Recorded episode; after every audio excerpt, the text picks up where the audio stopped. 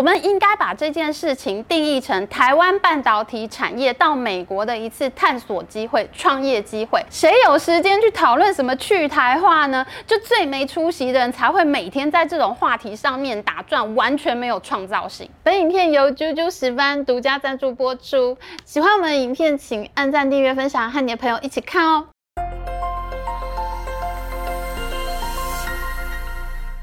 Hello，大家好，我是 Amy。美国是一个清教徒建立的国家，一块钱美元的上面呢就印了 In God We Trust 的格言。美国这个国家呢，它是相信神、相信基督教、读圣经的国家。那么我们知道，在圣经里面呢，有个非常著名的故事叫诺亚方舟。上帝要用洪水来惩罚世人，但是他发现诺亚是一个好人，所以上帝就叫诺亚建造一条大船。那这就是诺亚方舟。诺亚把世界上所有的动物都带了一。公益母上传一对一对的，它保存了所有的物种，然后大洪水就爆发了。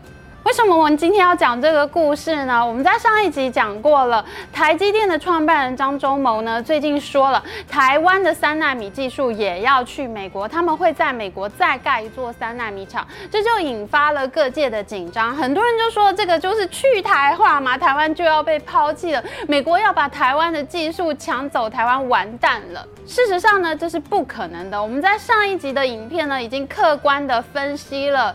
在美国做晶片真的太贵了，台湾才是全世界最好的晶片生产地。但是为什么在这么不利的条件之下，美国政府还是一定要拿出五百亿美元来重振半导体产业呢？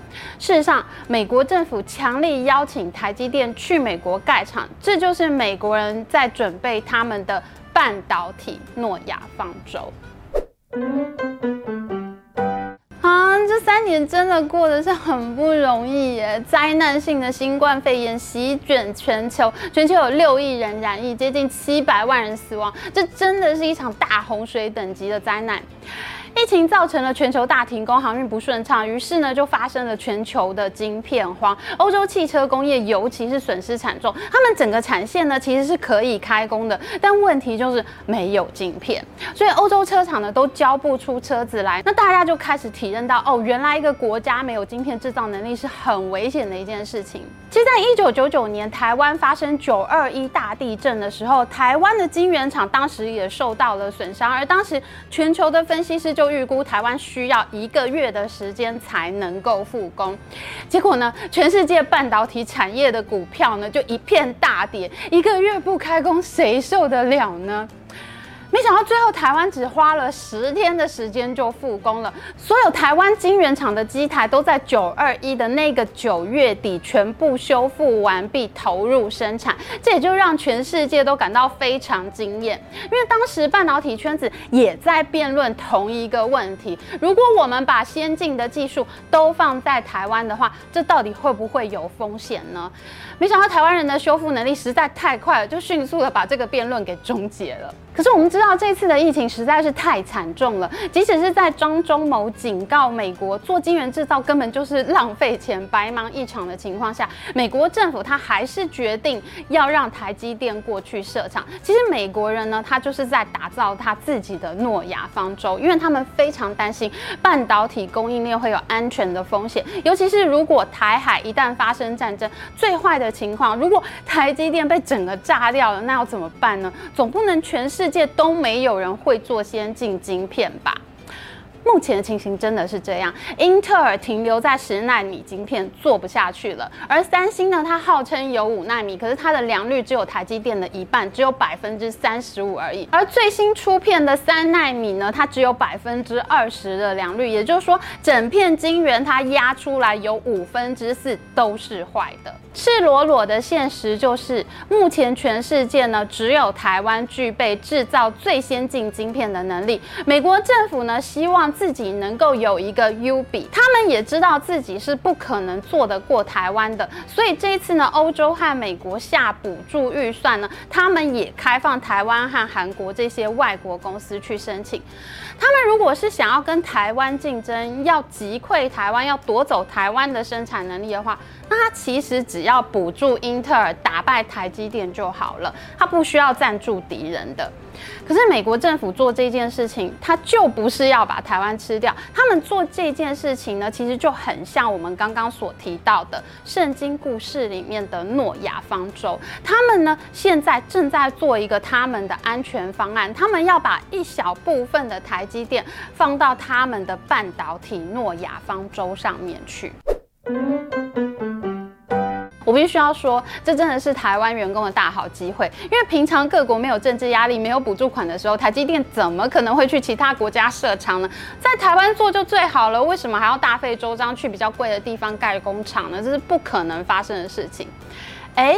可是现在呢，就是台湾员工最好见世面的机会喽。因为当你可以去美国或其他国家生活、居住、工作的时候，你越接近终端的消费市场，你每天在美国市场上混，那你就会发现那边的终端需求，这才是台湾员工在那边创业的最好机会。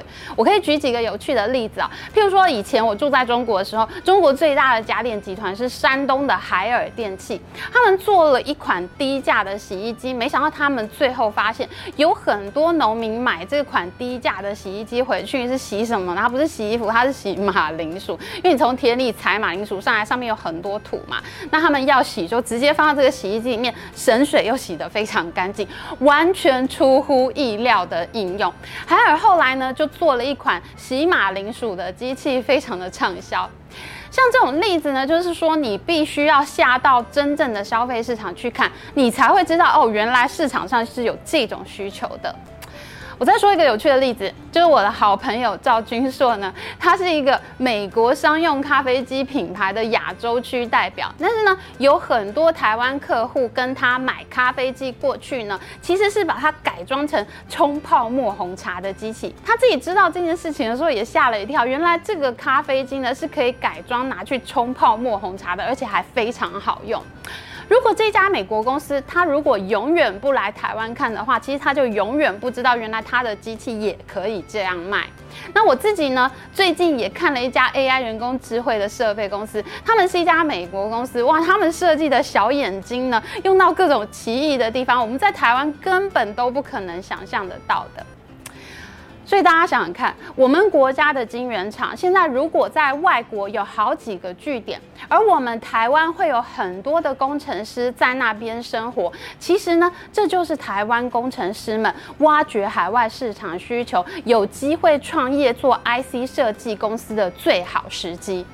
因为你的晶圆厂也需要订单呐，而这些工程师呢，就是晶圆厂可以养起来的客户。就像是一开始张忠谋他发现 NVIDIA 的创办人黄仁勋很有趣，那当时 NVIDIA 其实是一家小的不得了的公司，黄仁勋压根都没想过台积电会愿意帮他代工。可是张忠谋呢，就亲自打电话去给黄仁勋，这就养起来现在台积电一个超级大客户。这也就是说，其实你要培养你自己的潜力。客户。那我以前在杭州工作的时候呢，我们那家公司是中国第一大电商公司，也是好多公司的同事后来就跑出去创业了。大家呢，其实就围绕着这一间大公司做它的上下游供应商，然后又做出来好多好多创新的公司。那大家呢，就会叫这些人是阿里系的创业者。那这就会形成一个创业的聚落。其实你不用羡慕中国，这跟台湾在一九九零年代新竹的半导体创业风潮是。是非常类似的。当时晶圆厂为了要找订单呢，他就必须去找很多 IC 设计的业者，让这些业者下订单给他们。那你在这个时候呢，你就会发现很多新的投资机会。譬如说啊，以前联电就是非常著名有联家军的公司，像是联发科、联永系统、新兴智源、原相这些公司呢，都是非常著名的联电所投资出来的联家军。而台积电呢，跟联电它只是走完全不同。同的路线，联电是扶持自己的 IC 设计公司嘛？可是台积电它的哲学是不一样的。那他觉得呢，他自己不能跟客户抢生意，客户做了这个生意，他们就不会做，不然呢，他们自己就会不中立了。所以呢，台积电它是不投资 IC 设计厂，因为 IC 设计厂都是他的客户。那台积电所扶植起来的厂商呢，多半都是他上下游的材料厂或者是服务商。不管你是比较赞同联电的投资哲学，或是你比较赞同台积电的投资哲学，其实呢，这都是一连串创业的珍珠啊。所以呢，其实我会很建议台湾要更有企图心。如果你的视野只有什么半导体去台化，你一天到晚都在想别人是不是想要干掉你，我跟你说，你这种人永远都不会有出息。你要从这个世界的局势里面找到机会。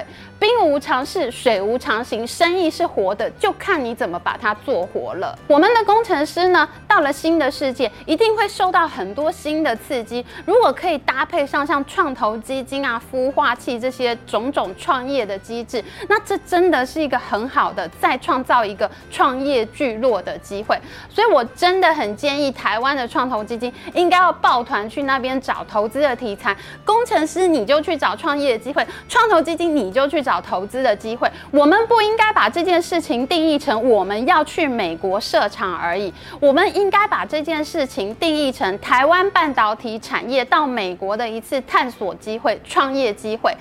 哪个时候美国政府会捧着钱打开他们国家的大门，拜托你去设厂呢？你应该抱着这样的想法去做、去闯。去创业，这样你的局面就打开了啊！谁有时间去讨论什么去台化呢？就最没出息的人才会每天在这种话题上面打转，完全没有创造性。台湾人在 IC 设计上其实是很有实力的哦，像譬如说日经新闻，它今年就报道过，全球前十大 IC 设计公司有七个 CEO 都是来自台湾。这几家公公司呢，是台湾的联发科、联永科技、瑞昱半导体、奇景光电，还有美国公司 NVIDIA 的黄。仁勋 AMD 的苏姿峰，还有赛灵思的彭文迪，他们都是出生在台湾，然后移民到美国的半导体人才。